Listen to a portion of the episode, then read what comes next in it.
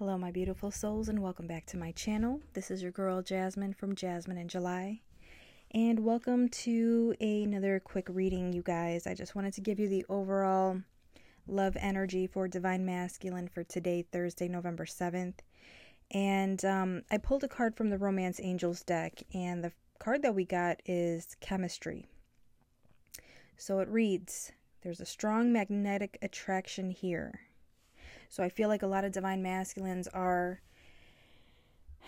they're kind of sitting and thinking about what is actually going on. It almost feels like they cleared out some of that fog, like that mental fog. And I do feel like a lot of them are just kind of sitting and reflecting and thinking about their counterparts, but in a different way. Like they're thinking about the connection, you know, the relationship, but just in a different way. It's not the same as how it used to be. Now, I did pull a card from the Love Oracles, and the card that they received is Heartbroken. So it says deeply hurt, sad, separation, breakup, feeling lost, grieving, mourning. This is why they're in this introspective type of thinking about their relationship with their divine feminine. They are heartbroken. They are feeling the separation, they're feeling the loss, they're feeling all of these things sad, hurt, you know, feeling lost, they're grieving. So,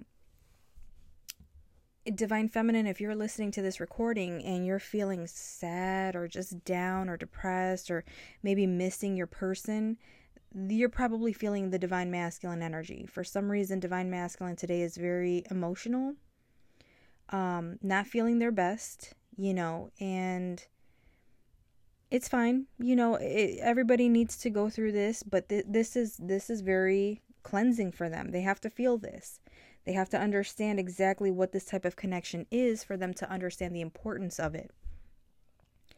So um, I'm gonna do a quick uh, like love reading on my YouTube channel. So if you aren't subscribed, please go ahead and check me out on YouTube, Jasmine in July, and uh, we'll go further into the reading there.